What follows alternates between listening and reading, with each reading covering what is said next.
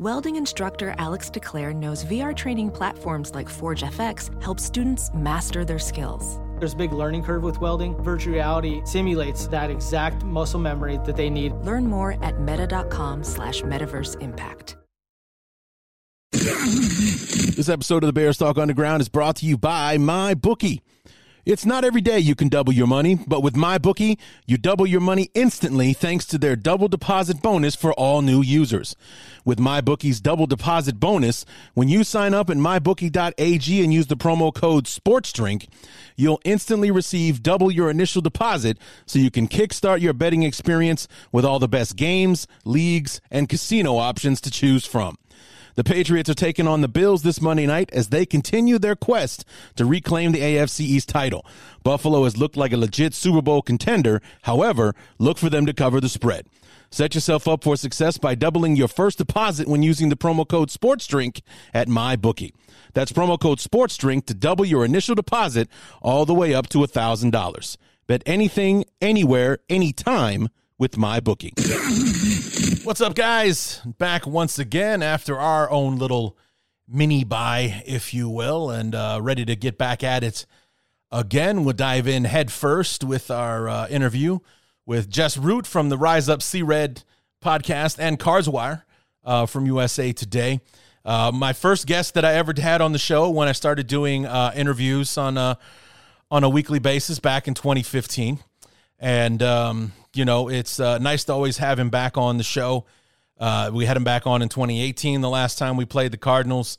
Uh, both teams were in a very different place at that time. And here we are in opposite places this time around again. The Cardinals are the great team, the Bears are the struggling uh, franchise, uh, you know, trying to dig themselves out of a hole uh, kind of thing. So, um, you know, we'll. We'll see how the game unfolds on Sunday, though. I can't I confess that you know when I talk to Jess, it just uh, I, I'm just critical uh, uh, of the team. I, I really honestly, guys, I really have no faith in the team right now. You you can't trust them anymore. You know how many times has the defense, the unit that was supposed to be uh, our backbone, that was supposed to be able to carry us to nine wins or something like that uh, this year? How many times have they let us down? I mean, it's kind of been a theme uh, for all these games, uh, you know, lately. Just uh, anytime the Bears have an advantage at the, or you know, God forbid, Fields or, or even Dalton in the Ravens game gets us the lead late, we need a stop from the defense. They find a way to let us down. And uh, especially in that Ravens game, they let us down in a spectacular uh, way. So, uh, you know, uh, and I even admit, like, I'm tired of being this guy. I'm tired of talking about my team this way. And I look forward to the day when I don't. And I think that that day will come when we move on from Nagy so we can talk about the team in terms of hope and and you know all that kind of stuff uh, instead of you know like we we we know the book on Nagy. We know what we're going to get out of him. Uh, that's one of the reasons that we're all kind of riding this this line where it's like you know you don't want the Bears to lose. You don't want them to play well. Well I mean you want them to play well. You don't want them to lose but at the same time you're okay with them losing because it means we're one game closer to uh, firing Matt Nagy, which we should have already done. Let's be honest.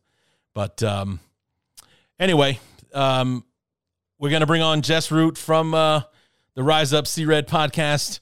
We'll dive into this uh, interview. Uh, we cover a lot. We talk about the team and how they got to this point. Started out 7 and 0, lost that tough game to the Packers on Thursday night football.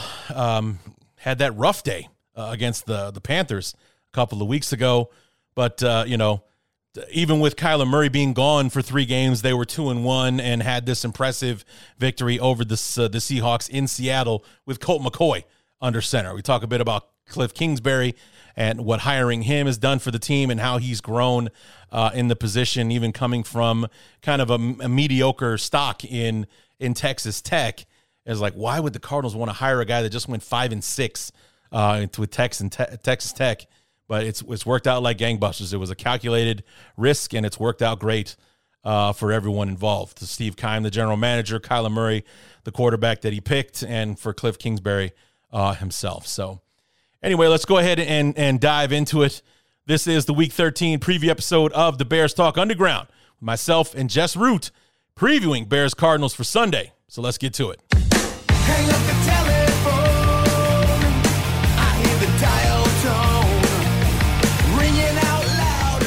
Week number 13, after our little mini bye uh, from Thanksgiving, our beloved Chicago Bears return home to Soldier Field, this time to take on the top seed in the NFC.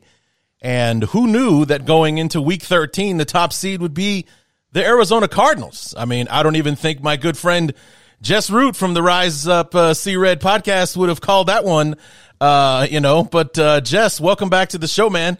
I mean, we talked hey, about it over the summer It's going to be back. Yeah, I, we talked about it over the summer, and and I'm, you know, the the arrow was definitely pointing up because as as with Cliff Kingsbury being the head coach, they were better the next year than they were the year before. But you know, the NFC West looked like a monster uh, of a division, and it just like the the Cardinals might be the odd man out, and yet they're going to be the last man standing, or at least it looks like that's the way it's going to be. Yeah, it's really looking like that right now, and and I don't remember if I told you this back before the season, but I felt that the Cardinals had a Super Bowl ceiling. Uh, everything had to go right. The thing is, is that not everything has gone right, and they look like the best team in, in, in football right now. And that's that's even having to weather some injuries. JJ Watt's out.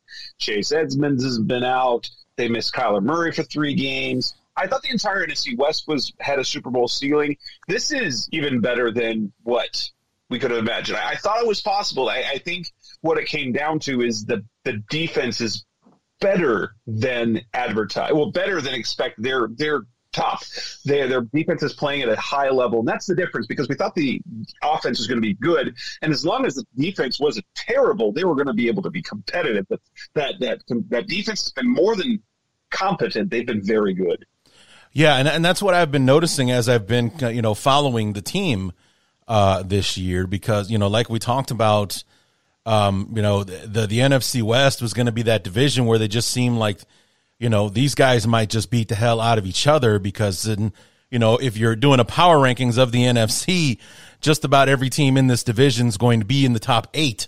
Uh, or what have you, you know, it's it's it's gonna it would be mathematically tough, but this is a division good enough to send everybody to the playoffs with the seven seeds uh, and everything. And you're just wondering where the Cardinals' place and all of that uh, was going to be. And and I do remember talking to you about the defense, and that was pretty much going to tell the story about how this uh, season was going to uh, going to go. And even with losing J.J. Watt, they've still been able to maintain.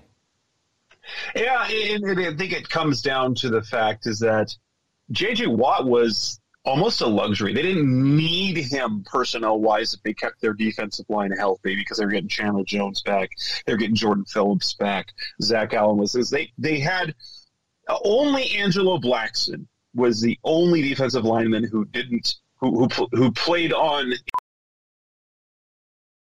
as a professional welder, Shayna Ford uses Forge FX to practice over and over, which helps her improve her skills. The more muscle memory that you have, the smoother your weld is.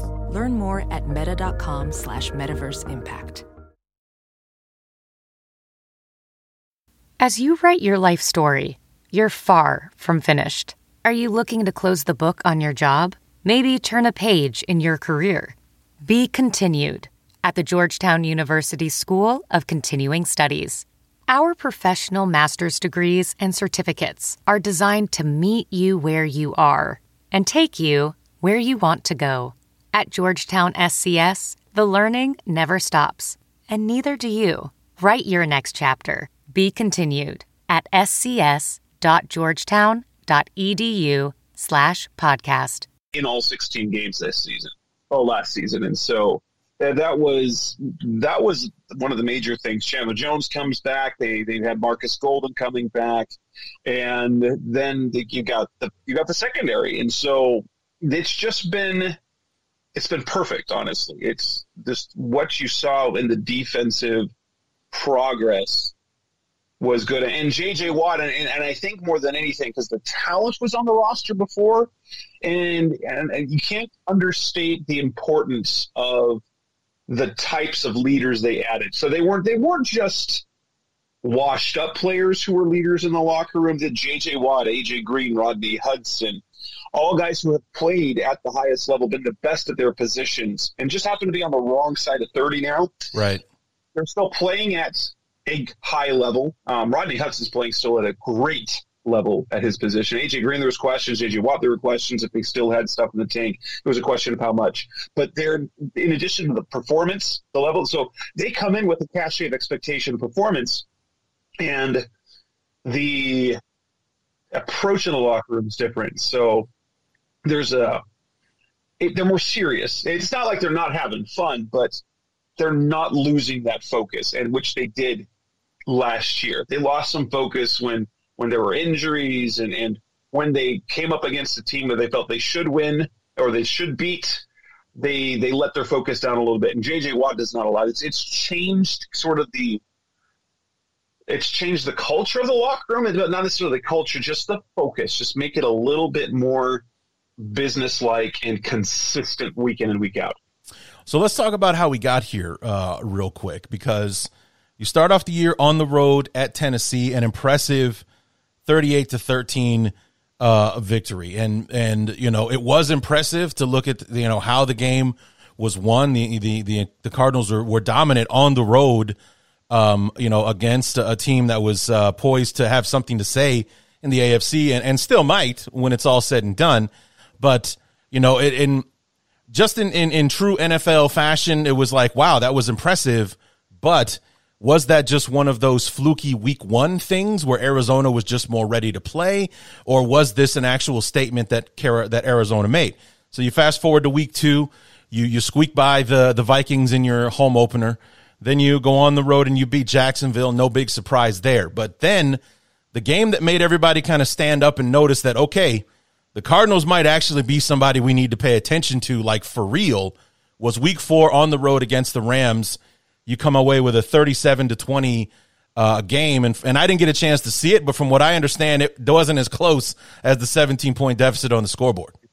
It wasn't. It was they dominated that game, and it, and it came down too early because the Rams were having some early success. Yeah, it, it's what the Cardinals had done early. So they they get a stop, they get points, and they create a turnover. And Matthew Stafford will look like a clear MVP candidate through the first three three weeks, and then looked like looked like the not great Matthew Stafford you guys have seen. Like you, you Bears fans have seen. They've seen the great from Matthew Stafford, and you've seen the head scratchers, and he was he was rattled. He he didn't. It wasn't just he was getting pressured, but even when he wasn't hit, his throws were off. His yeah. throws weren't good. They weren't on target, and and that's kind of what said. So combine the, the Tennessee win, which was a statement. It's like for the team, I think kind of galvanized them as to okay, we can do this. We're, we're going to be good. They they blow out a Super Bowl contender, an early Super Bowl contender, expectation wise. On the road in week one, it did for them the opposite of what happened in 2016 when the Cardinals came in with Super Bowl expectations and then they lost uh, week one against the Patriots to Jimmy Garoppolo when they mm. missed a, a game winning field goal at the end right. of the game. And that was a gut punch to them then. And I think this was the opposite of a gut punch. It was the juice. It was it was ice in the veins. It was a pick me up. It was a whatever you want to call it. Sure. But it, it was a, it, it, gave them the confidence. Okay, we got this. And, the, and you start off ahead of schedule instead of being in a hole. So starting off one and zero really is diff- feels different than starting off a one one. Mm-hmm. Squeak away with that win against Minnesota, a game they very well could have lost, but didn't. They still made enough plays. But yeah, that division game because it, it did a number of things. It showed that, that they can go toe to toe with anyone in this in this league this year. It exercised some demons because the Cardinals had lost eight straight games to the Rams. They hadn't beat Sean McVay, and they hadn't beaten Matthew Stafford since 2015. Mm. Um, and then it just kind of kept rolling from there. They found ways to beat the San Francisco 49ers in a game that, you know, it was close, but it never was like the Cardinals never lost control of it. They were in control the whole game. They beat up on the Browns. Um, I can't remember what the game I came after that. Then Houston. Then, then the Packers game. Yeah. Then the Packers game, and you know, that game, they had some adversity to it. And AJ Green just turns around. Yeah. I mean, I mean, you're, talking to a Bears fan here, and um, they they ruined my vacation week. I was I was uh, I was away. I was actually at home in the Chicago area on vacation, and you know the Packers, and I'm just I'm sick of Aaron Rodgers uh, and the Packers. And I mean, they were just coming off of beating us uh, a week or two before this was, you know, and that's where the "I own you" moment uh, came from. So Bear fans are hating on Aaron Rodgers a little bit more than usual uh, these days because uh, of that. Because a we can't beat the guy, and then you know he rubs some dirt in our wound uh, and everything, or salt, I should say. And you guys got him beat. You're you're you're on that last drive. You're moving the ball down the field. You know you look like you're going to go eight and zero, oh, and then you know whatever happens with AJ Green and maybe he's he's blocking a run play or something like that, and Murray throws it out there, and you know the guy made a good play to make the pick, but god damn AJ, you got to turn around, bro. Surprised, he was surprised that the ball got there because that if AJ Green just turns around, that ball is unguardable. Yeah. He catches a touchdown to win the game, and Kyler Murray does to Aaron Rodgers what Aaron Rodgers does to seemingly every other team in the league. Right and he beats them on a last minute drive after they stopped him and with the clutch defensive play, 94 yards down the field. And it came down to the fact, what was AJ Green doing? He, he just missed a signal apparently because it was, yeah, that that play that you know Cliff Kingsbury, Cliff Kingsbury doesn't ever, never blames players. He kind he sort of threw AJ Green under the bus, and he wasn't trying to be malicious about it. It was like, yeah, that was the play we wanted, that was the look we wanted, and he just didn't turn around. Like there was a miscommunication. Yeah. He very rarely, he rarely says anything that suggests that it was somebody's fault, but he made it clear that that AJ that AJ messed up for whatever reason. There was a there was a missed hand signal, something, something. But it's like, wait, what? And then Rasul Douglas on top of that made a fantastic play because yeah. he, you know, he gets the sound of the ball, looks up, and then oh, it's right there. And it, it, if he doesn't pick it off, at least they're sending it to overtime because they they would have kicked the field goal done to overtime, and who knows what happens then. But but then Kyler Murray gets hurt and loses the next three games, and Colt McCoy, Colt McCoy. Let's who, talk about that because he's still got something in the tank. Yeah, because well, I mean, and this was something that. um I was talking to my my Detroit Lions guy last week, and you know, going into the Thanksgiving game, the two of us kind of uh, crying into our beer over our teams uh, and everything, and and talking about how aggravating it is uh, to watch other teams, uh, and and when it just basically comes down to coaching. So I got to tip my hat to Cliff Kingsbury and his staff that Colt McCoy can come in off the bench, and Colt McCoy's had his days. He's not a worthless quarterback by any means uh, or anything like that. But for him to come out and to have the day that he had uh, against Seattle, you know, it was like 30, th- you know, 30 something to 44 and 290 something and two touch, no picks. Yeah, and just like 28 yards, his first 300 yard game since 2014. So, but he can come off the bench and do that. You know, it's like, okay, I hate the Cardinals now because they're making it look easy now. It's almost like they're laughing in everyone's face, or at least it feels that way to a Bears fan who it's like, we're struggling over here. We've got a 10 year veteran in Andy Dalton coming in for the injured Justin Fields, and we're barely scraping by. Like he's putting yards together, but we're not putting points on the board. We're not getting in the end zone. We're still struggling and inconsistent uh, on offense. And here, Colt McCoy, you know, like, you know, how many games has he played since that 300 yard game in 2014? comes right in like like we never miss Kyler Murray. Just comes in slinging it around the field and beats the uh, beats the Seahawks in Seattle. You know, it's like that's not fair. It's not fair. So, but you got to tip your hat to Cliff Kingsbury because that's that's uh, that's a good coaching job right there. That your backup can come in and make you not miss the starter. Yeah, and the truth is Colt McCoy is exactly. He reminds me of Drew Stanton. Only he's, he's actually a little bit better than Drew, Drew Stanton in terms of that. He he hasn't. He's been stuck around for a long time. They wanted him on the roster here because of the way he could mentor Kyler Murray. Kyler Murray's the, the type of player is because he's played at such a high level at every every level he's been at. It's hard to come in and you know earn his respect right away. Just come in with that. But Colt McCoy already had that because Colt McCoy was a star in Texas. Yeah. And so Kyler grew up watching him be a badass in, in high school and in college. And, you know, honestly, his career would have, I honestly think two things. And I always said this on my podcast, I think it was last week. Honestly, I think Colt McCoy was a decade early. I think if he comes into the NFL now, mm-hmm. coming out of college, he'd have been a baller.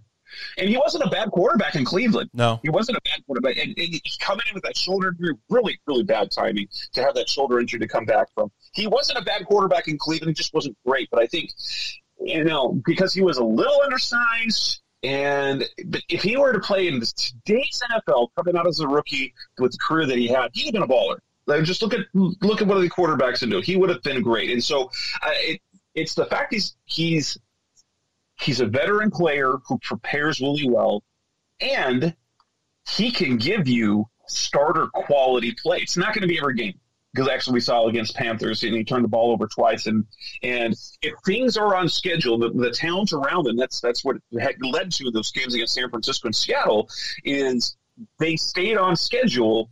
If he's on schedule, he's great. Um, he's a great quarterback, and it kind of and if when things get sideways, he can't get you back. But you know, let's be honest, you turn over the ball twice in the first quarter, you fall behind 17 nothing. There aren't many quarterbacks in the NFL who can bring you back from that no matter what. Right. So that's what happened in the air in the uh, Carolina game, that in the feel good uh, Cam Newton show.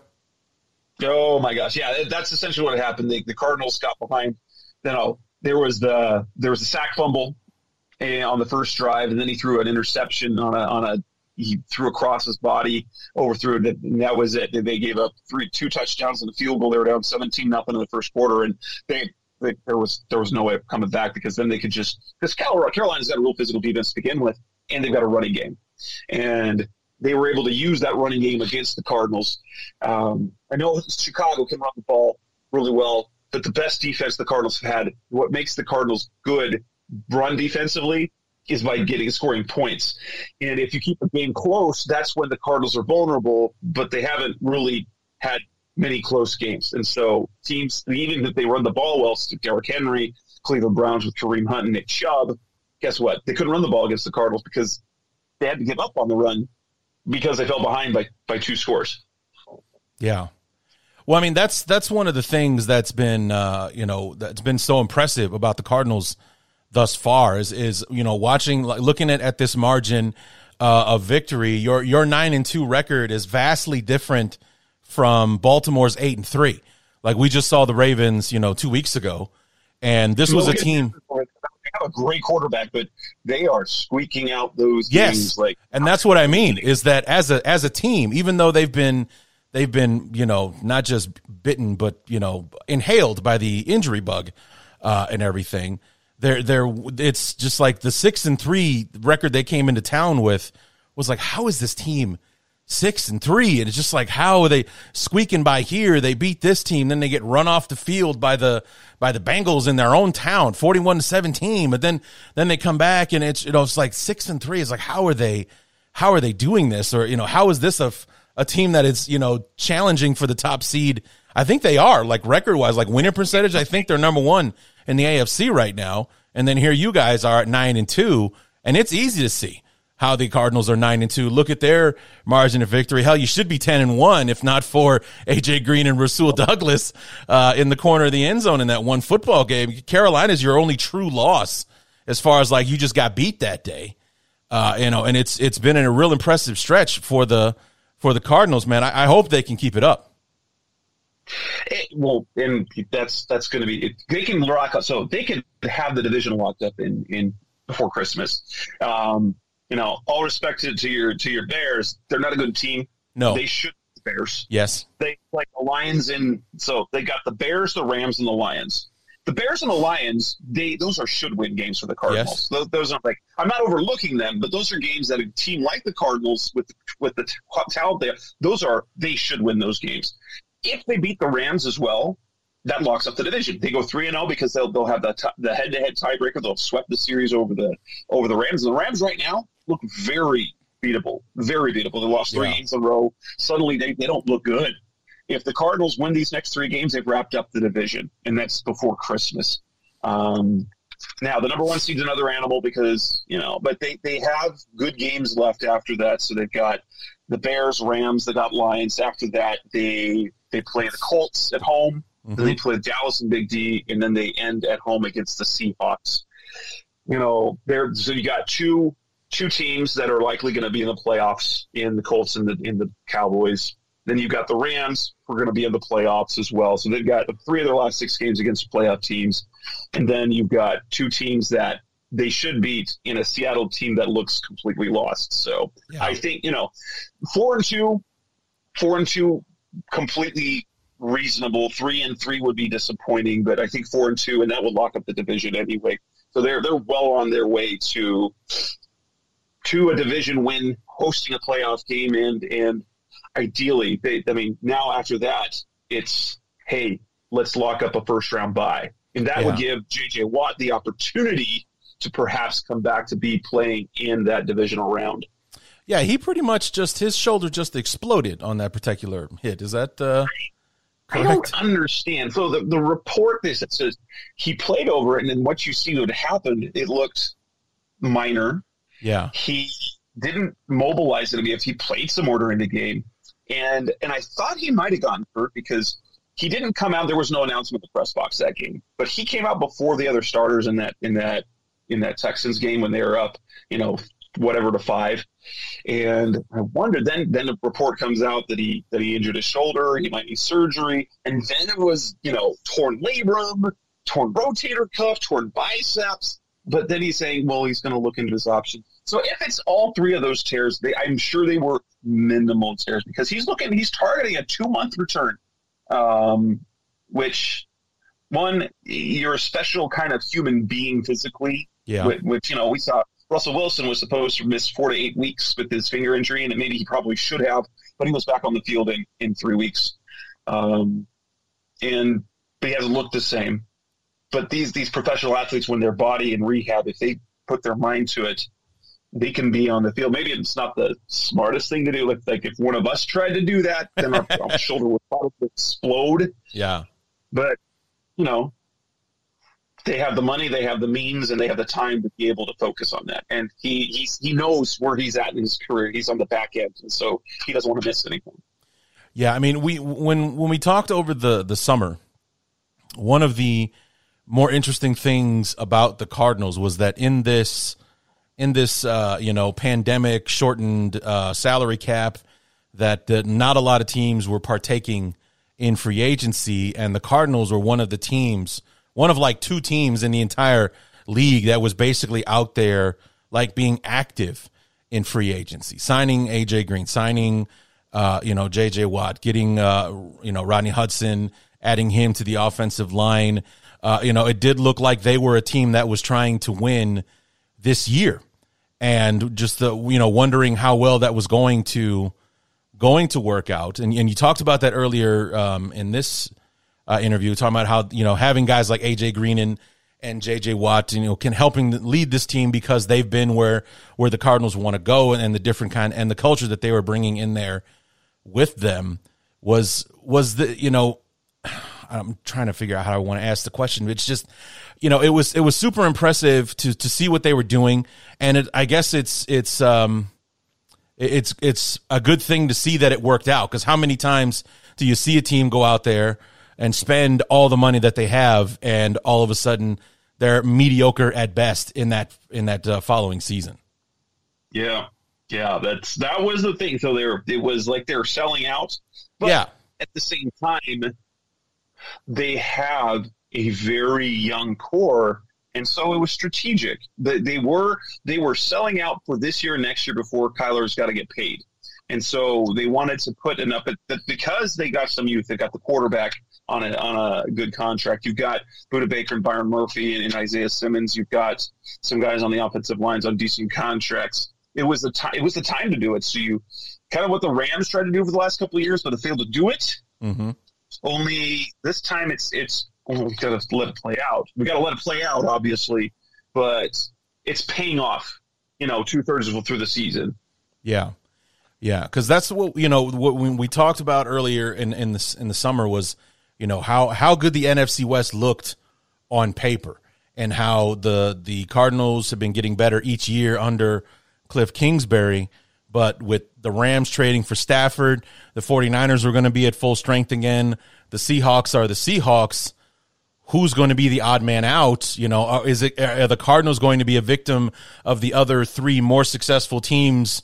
You know, coming back and then being at full strength, and in you know, in some cases on paper with the Rams being better than they were uh, before. To to see the Cardinals actually be the ones that are laughing all the way to the bank and everything, they made all the right moves instead of going out and making all the splashes like the Rams uh, have done uh, and everything. For them to be here in this spot uh, at this point uh, in the season, um, you know, it, it, was it was funny to kind of watch it all happen. It's like, is the GM like? Is he is he panicking? Is that why he's going out there doing it? Does he have a plan? Is he trying to save his uh, you know, trying to save his job like another missed out on the playoffs kind of season uh, and whatnot. You know, what would the ramifications be? But, you know, he's coming off looking like the executive of the year right now. Yeah, uh, absolutely. Um, and this year was important for him because Keim is entering the last year of his contract next year. Um, Kingsbury as well entering the fourth year of his contract. There's a team option for 2023, but it's a scenario where Keim was given. So back when in 2018, when they made the Steve Wilks hire, that was bad. But then Michael Bidwill, the owner, when they fired Wilks, he gave an all confidence statement in Steve Keim and said that he believes and, and, trusts that Keim can get them back where they are. And, you know, the Kingsbury move, drafting Kyler Murray, eh, but they hadn't had the fruits of that yet. So that's why this year became important because you have to make a decision as a team. You don't want to be a, a lame duck in its last year, right?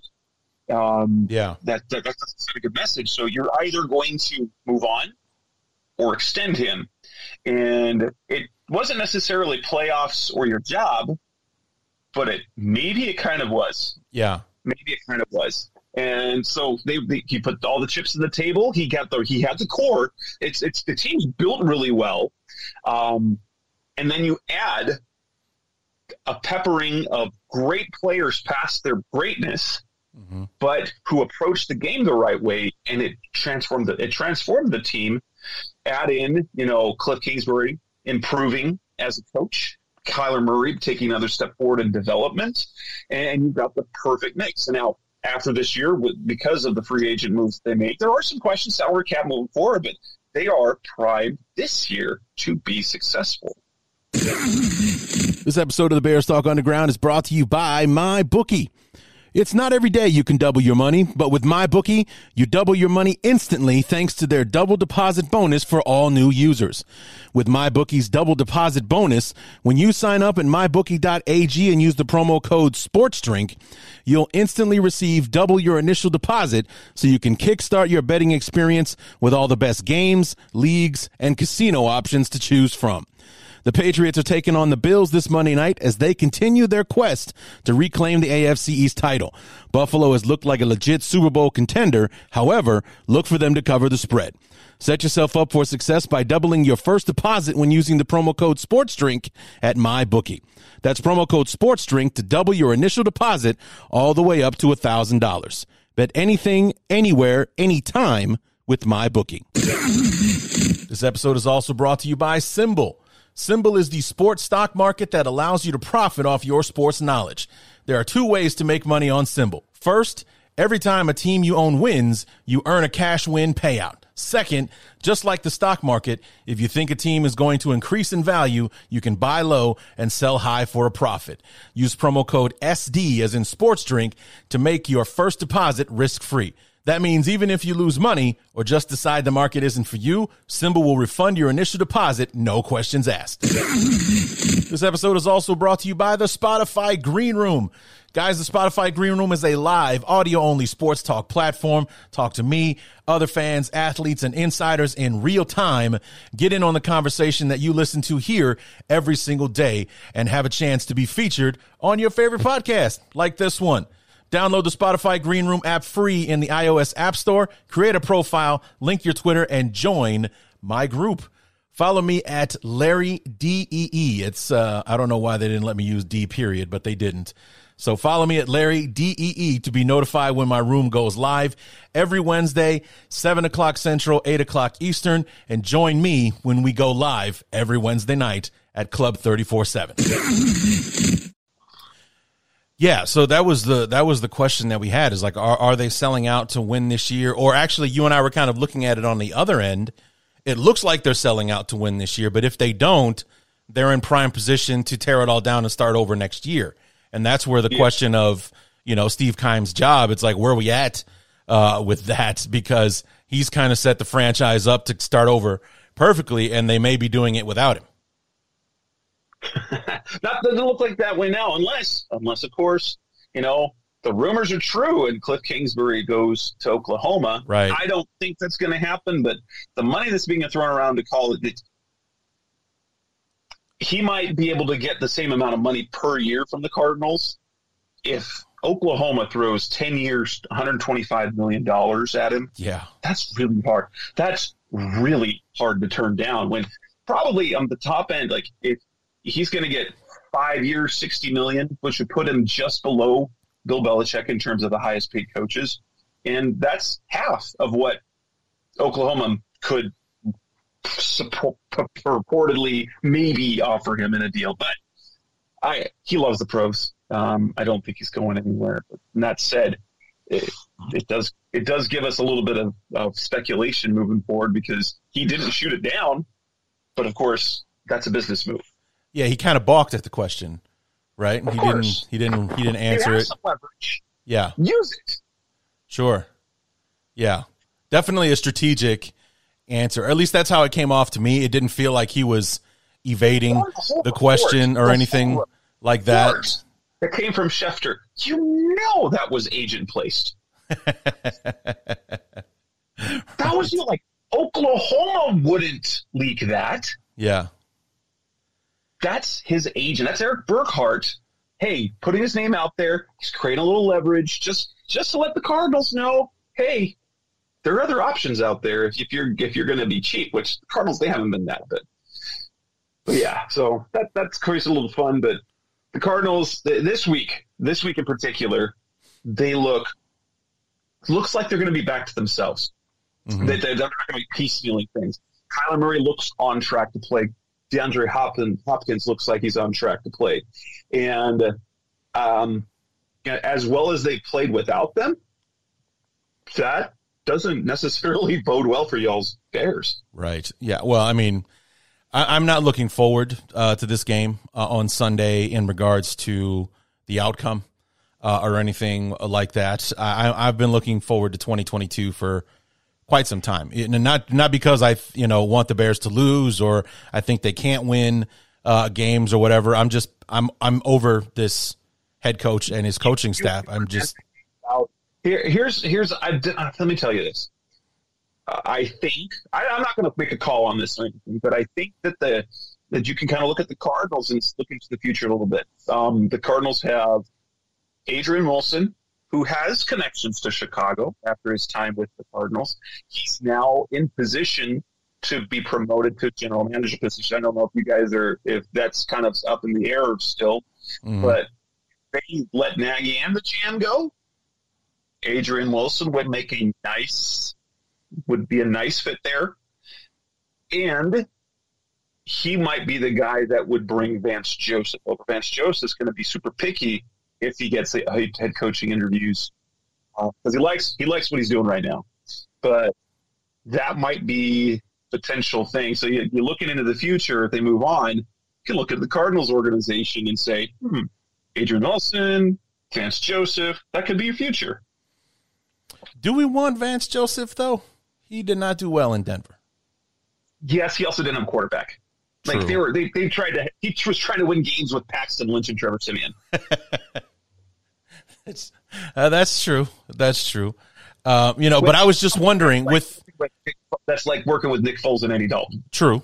Yeah, it is. But I mean, but I'm just wondering, you know, if if if uh, if that's a case where you know, this this is a guy that's like the the next Wade Phillips, where you know, as your defensive coordinator, he can have you in you know top five, top ten defense, no problem. You know, all your defense, all your offense needs to do is put twenty points on the board, and that's a guaranteed win. Then put him in charge of the entire football team. All of a sudden, nothing works. But he goes back to being a coordinator, and all of a sudden, hey, you know, we're one of the top units in, in the NFL and all that kind of stuff. And we just keep going around and around. He fails as a head coach, but he's awesome when he's just, you know, taking charge of uh, one unit. Is Vance Joseph one of those guys? Can he coach a whole team or should he just stick to one side of the ball? Eh, you know, here's my take on most of the scenarios.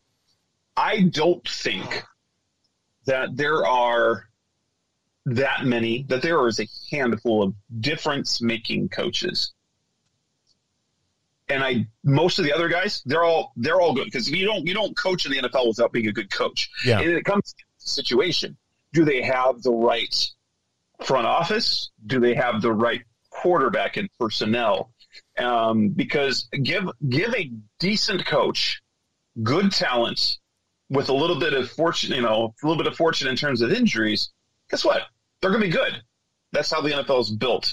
And so, if I I would I have no reason to believe why Vance Joseph couldn't be a very good head coach because of the way he approaches the game, the way his players respect him, and then of course it would come down to his staff. What type of offensive scheme does it put in? Does Justin Fields become the player that the franchise believes he can be? Mm-hmm. And that ultimately, obviously, Adrian Wilson and Vance Joseph would have to look at the scenario and say, do they believe in Justin Fields the way that the Cardinals believe in Kyler Murray? Right. Well, I remember Vance Joseph being a very popular hire uh, when the Broncos named him the head coach, and then that went. I mean, did he did he last two years or was it was it three that he was there? Because it was yeah, it feels like it was over just as quickly as it started out there. It was two or three, but yeah. I mean, people love to see Wilks hire too. So, oh, right. Well, but let's let's talk about your guy real quick because you know personally, when when I heard the Cardinals were going to hire uh, Kingsbury, I thought they were nuts. To I mean, because Texas Tech wasn't that good of a college program. Wally was like, why would they want? to bring, you know, he's been in middle of the road in the Big 12 or whatever uh, with Texas Tech. Why would they want him to coach an NFL team? But it's just, I guess, something about what he does or the offense that he brings is, uh, you know, tailor made for the NFL game. And then I guess also drafting Kyler Murray was really helpful uh, as yes. well. The two of them have grown together. And like, I know that was probably the idea, but if I had a choice, I, I don't think Cliff Kingsbury would have even been on my list. Well, here's the thing that I think works for Kingsbury. One, he, the way he approaches coaching, he's a grinder. Like, you know, he was the hot guy. He was the hot coach at Texas Tech. But if you look at how he approaches coaching, he is an all ball guy. And, and if you look at his successes and failures at Texas Tech, was it the coaching or was it the talent? And if you look at the Texas Tech as a program, guess what? Not very good. You're going to lose on talent. Yeah. Because of, you know, Texas Lubbock just is not. My son goes to Texas Tech. He's not there for athletics, but Lubbock is not a destination place for your premier athletes, especially in the Big 12, when, when, even if you're not in the Big 12. And so, and, and here's another thing that I thought worked well for him. I think his not being a highly successful coach in college was an advantage for him in the pros because you get guys like a Chip Kelly, you get guys like an Urban Meyer, or or these legendary college coaches who make the jumps to the pros, and they come in with some hubris that they know what they're doing. And Kingsbury, he didn't come in saying, "Look at me." He, he came in believing in himself as a coach because every coach should believe that he could coach at the highest level now he's in a system where he doesn't have to recruit. He, you know, everyone's at the same advantage. Everyone's got a salary cap. It's just about talent evaluation, in cap management, and fit in scheme. He has an offensive scheme he believes in. He's flexible. So notice he's not running the same type of plays. He's not passing the ball 50 times out of 10 personnel. He still runs 10 personnel more than any other team in the league. That's not the only thing he does. Yeah. He runs the ball. And so he's he's he's very Bill Belichick in the sense that he isn't set on one thing. He's flexible. Things change. He will adjust. And, and he didn't come in with that same type of hubris that other college coaches who are highly successful come in to do. Come in and you get a new quarterback. Um, he has a defensive coordinator in Vance Joseph who has head coaching experience, so he can feel his way into the league. And his approach to coaching is not me, me, me. It's team, team, team. He believes that talent is what that matters. And so he lets Steve kind of get him the talent and he coaches that talent and kind of stays out of the way and he does not criticize players in public. And he definitely has a doghouse. We've seen it a couple times. We saw David Johnson's first year got the doghouse, but you will never hear him criticize players. And he's he talks minimally about individuals, and it's all about team and even about himself in terms of his responsibility. Well, whatever he's doing, it's definitely uh, working. You guys coming to town uh, on Sunday. You're coming off a, a bye. You know, you got Colt McCoy with his great day, uh, got you the win in Seattle before uh, the bye week and everything. So if the Bears are going to have a prayer uh, in this thing, um, you know, well, the the for, you know, first of all, the Bears have to figure out how to stop beating themselves before they can worry about how they can beat the Cardinals. You know, the the penalties and, and you know turnovers and I mean turnovers haven't been a big deal for the Bears. It's been more, uh, you know, like uh, we've had bad games. Like Fields turned the ball over five times against the um, against the Buccaneers, and uh, you know threw three interceptions and things like that. It hasn't been something where it's just like where we constantly turn the ball over. The penalties more than anything, and just the overall play calling uh, from from Nagy and and Lazor, our offensive uh, coordinator. They just seem to have a gift for you know, between the, the 20 and the 20, we seem to be very fairly competent most of the time. But when we get inside the red zone, all of a sudden, you know, we're full blown dodos and we can't seem to get anything right. Third down plays, they, you know, the defense can see it coming. Let's say we f- solve all of that. We eliminate our penalty issues. We figure out how to run a competent offense that can score points. What do the Bears need to do to stop and or beat the Cardinals on Sunday? Turnovers if you can create turnovers, that'll be the difference because if you keep the game close, it allows them to rely on the run game. Cardinals are, uh, are not strong against the run. They can create against the run, but they're built not to have to stop a strong run game for an entire four quarters. Mm. They're built to do it for a quarter, maybe a half, and then for the team to not run the ball anymore. So the, the, the three games where they were in trouble Minnesota, Green Bay, and then Carolina, two of those were losses. They had seven turnovers. Uh, they had multiple turnovers in each game. And so that's kind of the key. Um, turn the ball over, keep the game close because the game stays close. Then the, then the Cardinals can't, then the offense can't turn into a boat race. So to expand on that, is it turnovers to stop the offense, or is it turnovers and put it score points off of those? Because the Bears every now and then can manage to actually force a turnover, but then that you know we found a way to screw that up against the, the Lions uh, on Thanksgiving. we got a sacked fumble uh, deep in Lions territory and walked away empty handed on that drive. So it basically essentially had no impact whatsoever on the game. So it, it has to be more than just a momentum killer, I'm thinking, to yes. be able to have a chance against you guys. Absolutely. That you do have to turn those into points.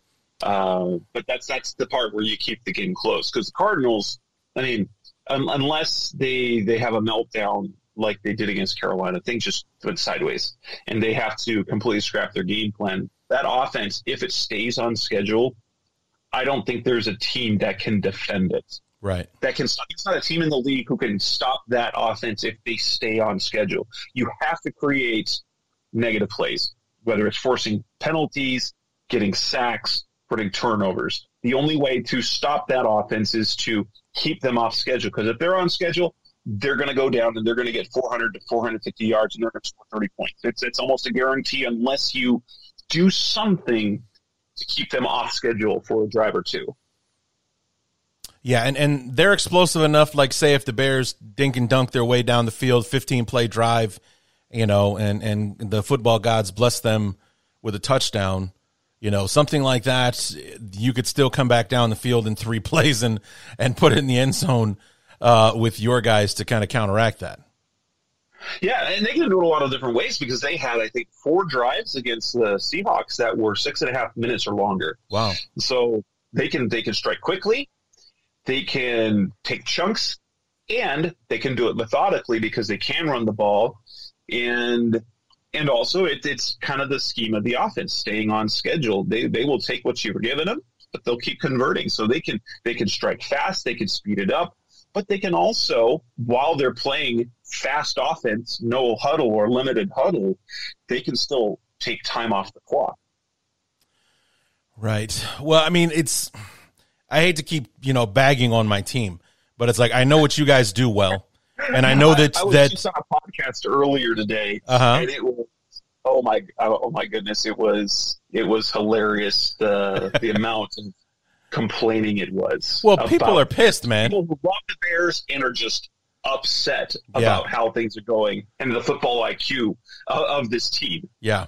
Well, I mean, that's the thing. I mean, it's I I had a more realistic slant on how this season was going to go. It's just that from draft night, that's where everything turned as opposed, to, you know, whereas where I was actually excited about 2021 because before we drafted Fields, there was really nothing to look forward to. Where we brought Nagy and Pace back after the constant quarterback carousel, will they, won't they? You know that flirtation with Russell Wilson. We settle for Andy Dalton. You Right. know, you you went from offering a deal for Russell Wilson to getting Andy Dalton. Right. Yes. Yeah, and then What a more disappointing quarterback drama. But that was saved by by the pick of fields kind of falling in your lap. It was it was perfect. So hopefully, hopefully though, that that pans out for you guys as as a franchise because honestly, it's better for the NFL when you have good young quarterbacks competing all over the place. No Yeah. one wants awful teams. right, It's it's unwatchable. Now Yeah. I will say this: I watched that car, that Bears Lions game. It was unwatchable. It was. although it made the betting side of me because I, I do some betting analysis. Made me look like a maybe look brilliant because I had the Bears winning, uh-huh. the Lions covering, and having it go under, and Right. I looked there like was a freaking genius. anyone who bet the over on that game is is somebody who was trying to get out of a hole of some kind. There's yeah. You know, somebody was betting the mortgage on the over because they needed to cover what they'd lost before. There's no way that anybody with a brain in their head was betting the over uh, on the Bears and Lions. And there's two offenses combining for anything. 40 and a half you don't see time you don't see ti totals that low that's the low end of what you see Yeah, and we didn't come close to that either. So, so that's what was so sad about it. But you know, like I said, I, I I'm tired of being this guy where I'm constantly bagging on my team. It's just that I know there are so many different ways to beat us, and even in in times like you know the, the Bears are four and seven right now. If we had been able to hold on defense in like four out of five games, we basically gave up the game on the last drive where we had the lead or we had momentum. All we need to do is make a stop to finish it off. We couldn't do it. We couldn't do it against Green Bay. We couldn't do it the, the, you know, two weeks later against the 49ers, the week after that against the Steelers, and then against the Ravens. We just need the defense to make a stop. In two of those games, it would have given us the win. In the other two, it would have gotten us the ball back to go for the win. And the defense let us down in all of those. So even if we have one of those moments where we come and steal the game back, the defense, which was supposed to be the strength of the team this year, will go ahead and fold like a cheap, you know, uh, accordion to give the game back. And then it's like, we're, we're averaging less than 19 points a game this year. Who the hell are we going to beat scoring 19 points uh, a game? You know, it's just not going to happen. Our highest point total of the season was 27 points in a losing effort to the Steelers because after Justin Fields got us the lead with a minute 40 to go, we couldn't stop Big Ben from, you know, traipsing their offense down the field to kick the game winning field goal. You know, so like that's why I don't feel like we have a chance uh, against the Cardinals because the things that you do well, we can't counteract those things. So it's just, you know, your ability to score points to, you know, for the defense is playing well, which runs right into the face of our inability to score points right, and, right, right. and things like that. Cardinals do two things. So analytically, you, you kind of, when you look at the defense, two areas that, that you want to dominate in that makes you a great defense is red zone and third down. The Cardinals are very good on both of those. Yeah, we're not. we're definitely not. Definitely not. Uh, you know, in the in the red zone, definitely not in the uh, in, in third down. It just, you know, you look at the game at the end of it and be like, oh, you know, the so and so was uh was only you know six four fourteen, but you go back and you look at those six, and those were six critical third downs that we needed, and we didn't get them. Kind of thing. It always just seems like it, it's more so like you maybe analytically we look like we're okay, on third down, but go back and actually look at the tape. And that was a big third down that you gave up there. We were the, we were the, the Great Wall of China on first and second down. It's third and nine. We give up a 12 yard pass to a wide open receiver all of a sudden. So, so frustrating. It is. That. It's mind numbingly frustrating, uh, is what it is. So, you know, and then we as Bear fans are, are, you know, fighting with each other internally. Like some people that, well, we leave Dalton in there, we're going to make the playoffs. It's like playoffs dude, do we even want to make the playoffs this year? Because if we make the playoffs, we're signing up for another year of Matt Nagy. Do you really want to do this again next year? Because Nagy goes into the negotiations like, we've been in the playoffs the last two years. You're going to fire me after going to the playoffs twice in a row? Well, and three out of four. You right. know, because he made it his first year, and then and you know, last the he hasn't had a losing record. He's been in the playoffs three out of four seasons, and they're going to fire him. No, they're not going to do that. They're going to bring him back and let him ruin our hopes another season. It's like, I don't want another year of this shit. I don't think you do either. So let's, I don't want to, I don't, not going to root for the Bears to lose, but I'm not exactly going to be crying in my beer if they do, because that means we're one game closer to getting somebody else in here who's gonna who at least will have a shot to do better than Nagy's do. We know we're gonna get out of Matt Nagy. I I would much rather choose the field than Nagy right now. so, and unfortunately, unfortunately, at least for, and this just comes from one of my one of my buddies at work who is a who is a Bears fan, mm-hmm. and he said, you know, they should have fired Nagy. If they fired Nagy after the Thursday night game, then you know you have that one game lift that a, that an interim always has, and you mm. then you give yourself a chance against the Bears.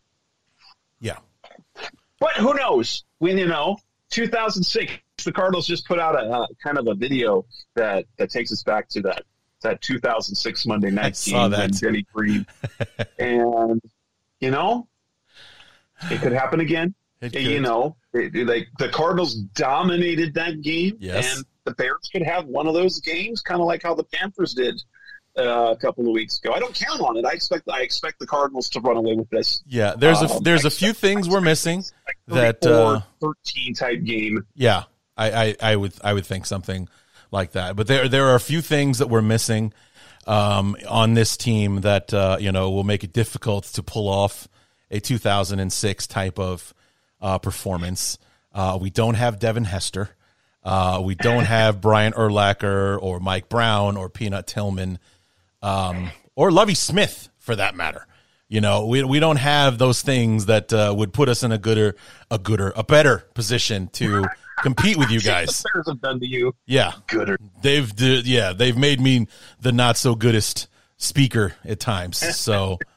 Yeah, they've they've they've uh, caused me to have to throw some explicit tags on some of my shows because you just can't take it anymore.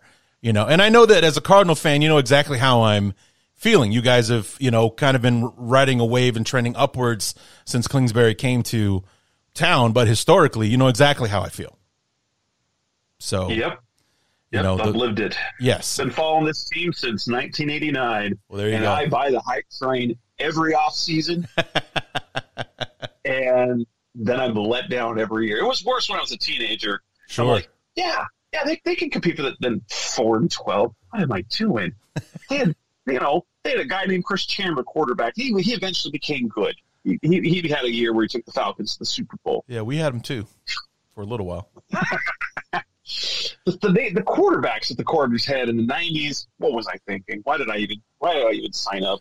Yeah, yeah. One of my favorite um, moments was uh, was from a Cardinal quarterback, and I, I, had somewhat of a sentimental attachment to him because I saw him play uh, in college against my alma mater, Western Illinois. Uh, that guy's name was Josh McCown, uh, who threw the touchdown pass to uh, Poole, I think his name was. Poole, yes. You know, who who was able to take advantage of the old push out rule uh, to uh, to beat the Vikings and uh, ruin your chance at the number one pick, but keep the Vikings out of the playoffs at the same time. That was that was fun. Well, and I don't think it had changed history much had they gotten the number one pick. They still would have drafted Larry Fitzgerald. Who was That's number one that year? Who was number one? Uh, was, was that 2003? Carson Palmer? They wouldn't have taken Carson Palmer? No, it was 2004. 2004. That, that was Eli. Yeah, it was. It was Eli, then the offensive lineman, then Fitz, then then Rivers. Okay. I thought Fitzgerald was 2003. That's where I, I that's where I was. So no, Anquan. Anquan was drafted in the second round in 3 mm-hmm. and then they got and then they got Fitz in 04. Nice. All right. Yeah, and then I, I loved watching those guys in 08. That was a, uh, you know, Fitzgerald in his postseason that year in 2008. Unbelievable. So and then, and then the moment when, you know, when he broke free down the middle of the field, right? And in my, I'm like, where? Who's going to Super Bowl? Going to do this? I was right there with you, man. I remember I was sitting in my buddy's living room. He and I were watching this together while his disinterested uh, disinterested wife is sitting at the end of the couch, and he and I are living and dying with every play and all that kind of stuff. And Fitzgerald catches that slant route and you know breaks it, turns the corner up the middle, and it's like, dude, he's go- he's gonna score. And oh my god, are the Cardinals gonna do this? Are they going to win this game? Is this, this is gonna happen? Like, nope. Santonio Holmes, nope. But here's here's something else for you, Jess, and I'm sure you feel the same way. Actually, being a fan of the team, no matter how many times I watch that last touchdown, I never see the second foot touch. I never see it. I you always know, see the, the, tippy toes, but I never see him actually. Never see that show. second foot down.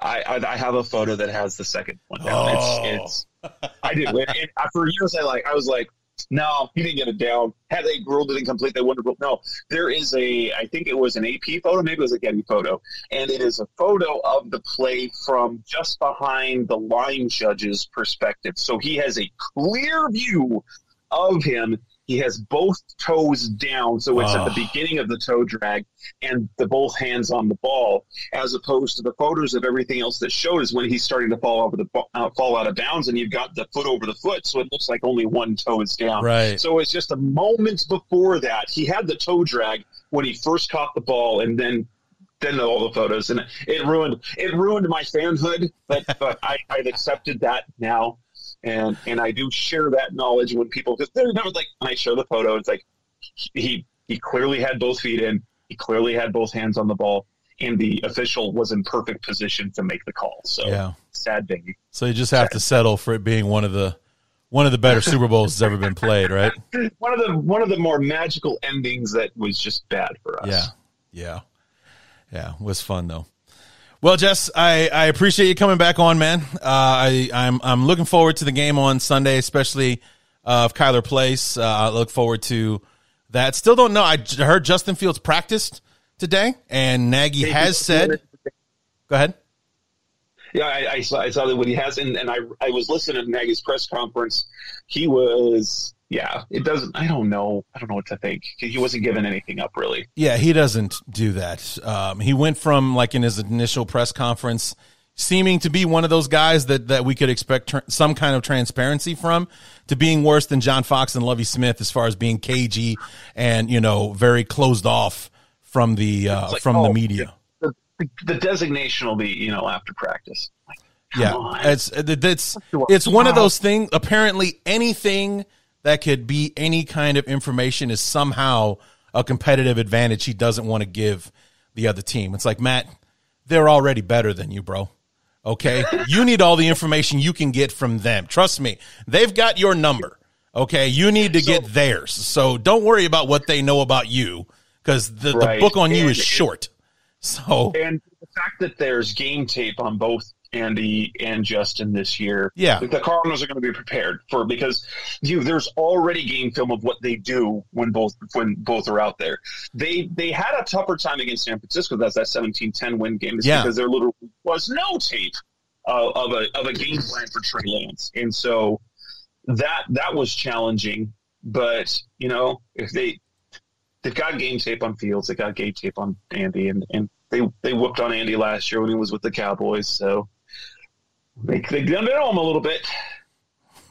so, yeah, I mean, it's just everything that that Nagy seems to do these days is, you know, off the mark. It's tone deaf. It's just not.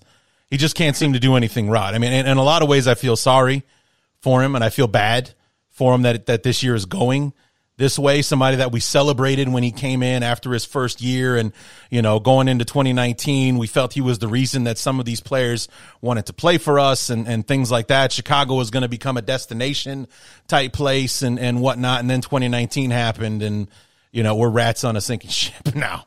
So, you know, it's like, uh, even though the Chicago job is probably going to be quite sought after because of Justin Fields going into 2022, uh, and everything. Whoever takes over has got a lot of work to do. So absolutely.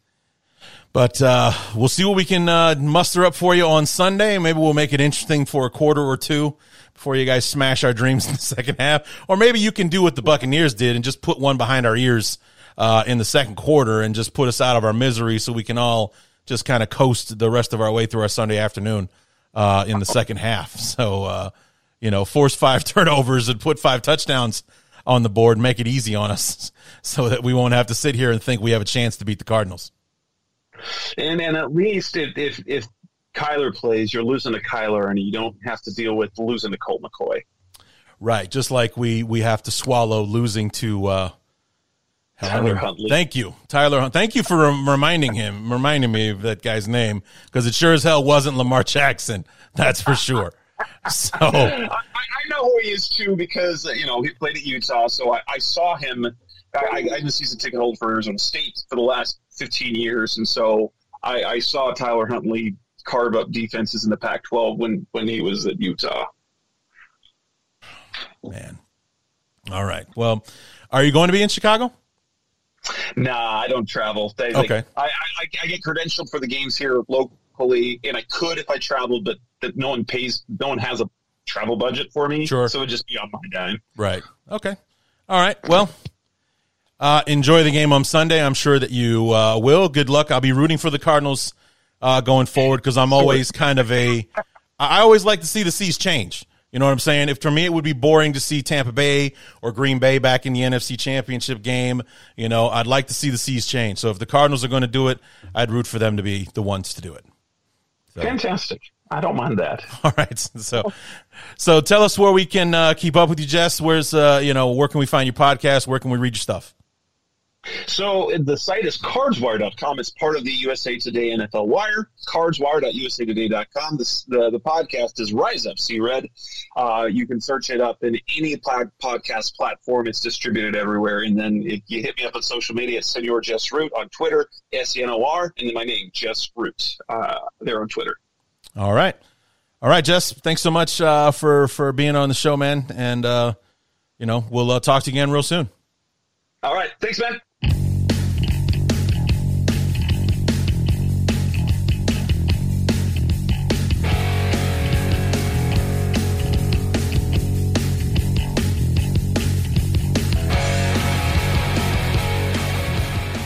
As always, want to thank our guest Jess Root for coming on the show. And like I said, you can catch him on the uh, read him the C, the Rise Up See Red podcast. And, uh, you know, uh, he was my first guest when I decided that I wanted to start doing interviews and having guests. Uh, on the show. My first uh, my first show was the was an NFC West preview in 2015, which turned out to be a very big year uh, for the Cardinals. The Bruce Arians led Uh, Cardinals made it all the way to the NFC Championship game before running into the buzzsaw that was uh, the Carolina Panthers, and uh, they they tried to make uh, tried to make it interesting at the end, but the Panthers just got too far out in front uh, early on for it to uh, for the Cardinals to be able to uh, do anything about it. But uh, you know, he was my first interview uh, subject when I decided to start uh, doing this with the show, and it's always great to have him back on and you know talk to him. It's kind of been like when talking to him in 2015, uh, they were you know on their way up, and and you know Bruce Arians. You know, still jealous about that because we wanted Bruce Arians as, or I did, wanted Bruce Arians as our head coach uh, to go into 2013, and here it was 2015 we're already on the the coach that came after the guy we hired instead of Bruce Arians. 2015 was John Fox's first year uh, in Chicago, so that's how well that decision worked out for us. That by the time we actually got to play against Bruce Arians, we were on to the guy after the guy we hired him hired over him. Friggin' Phil Emery, man, son of a bitch. Anyway. Um, so it's always great to have him on the show. Go ahead and check him out, uh, especially this week if you want to hear uh, any other uh, Bears content. But you know, uh, like I said, like I was telling him, I just I'm tired of being the guy that's constantly bagging on the team.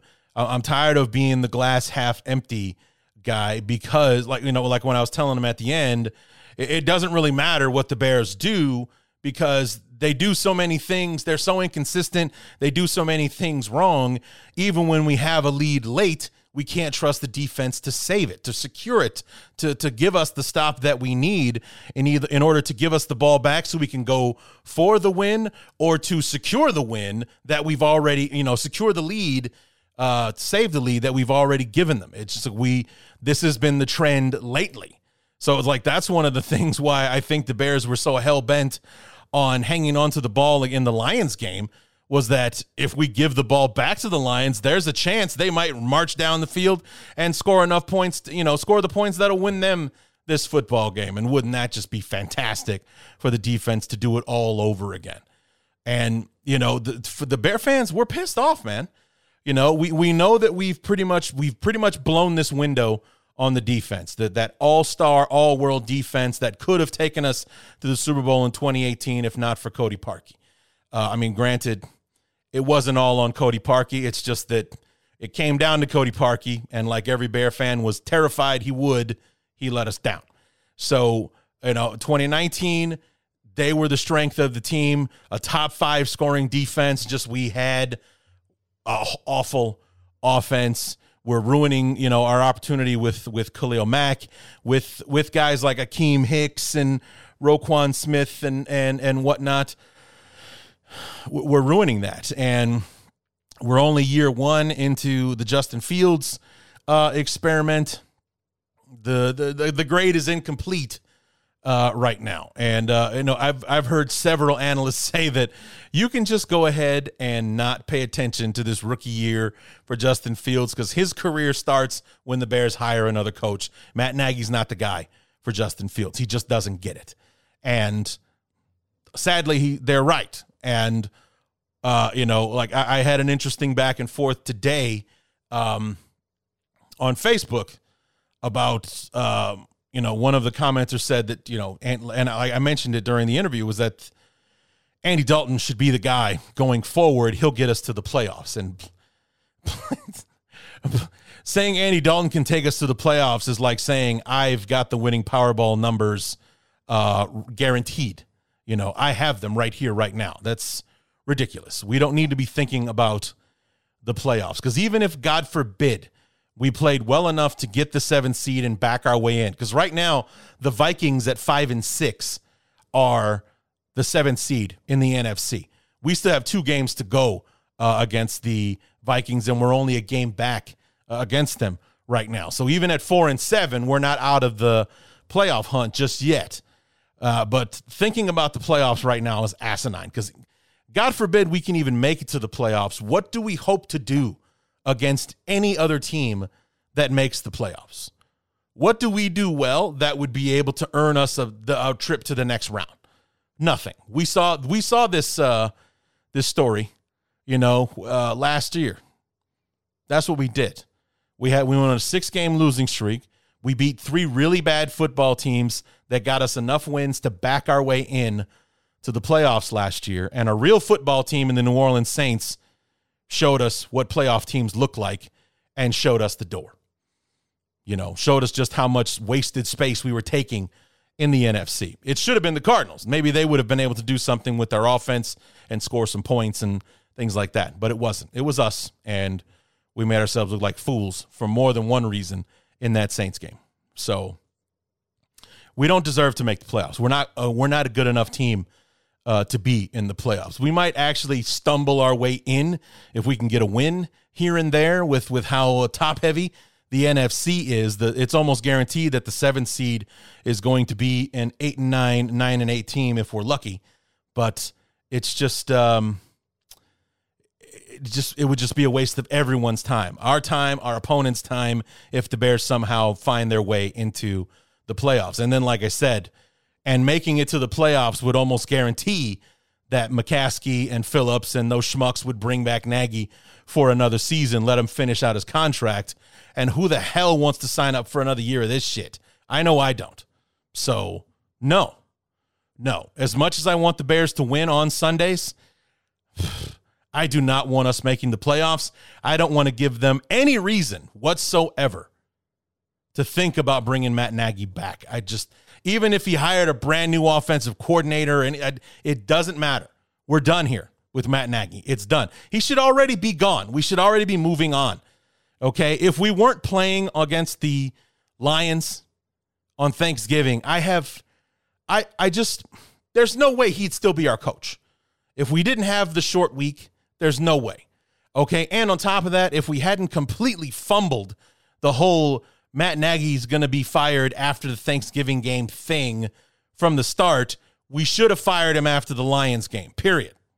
So, no, I don't want us making the playoffs this year.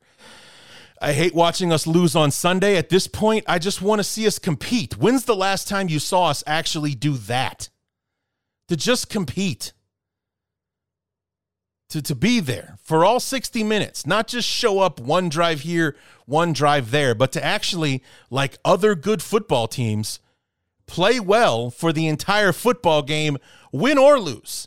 I would just like to see a solid, consistent performance from this team at this point. Even if we lose the game, I'd like to be neck and neck with the Cardinals, going back and forth with them, and then the better team just wins in the end, kind of thing. I would be okay with that. I really would. After watching the first 11 weeks of this nonsense, that would be a welcome change. So, anyway, we'll dive more into this uh, tomorrow on the deep dive uh, preview show. Uh, we'll have our keys to the game, news and notes, and uh, we'll see what the injury report looks like after Thursday's practice. So come on back for that. And uh, yeah, so come on back for that. And uh, until then, my name is Larry D, and this has been the Bears Talk Underground.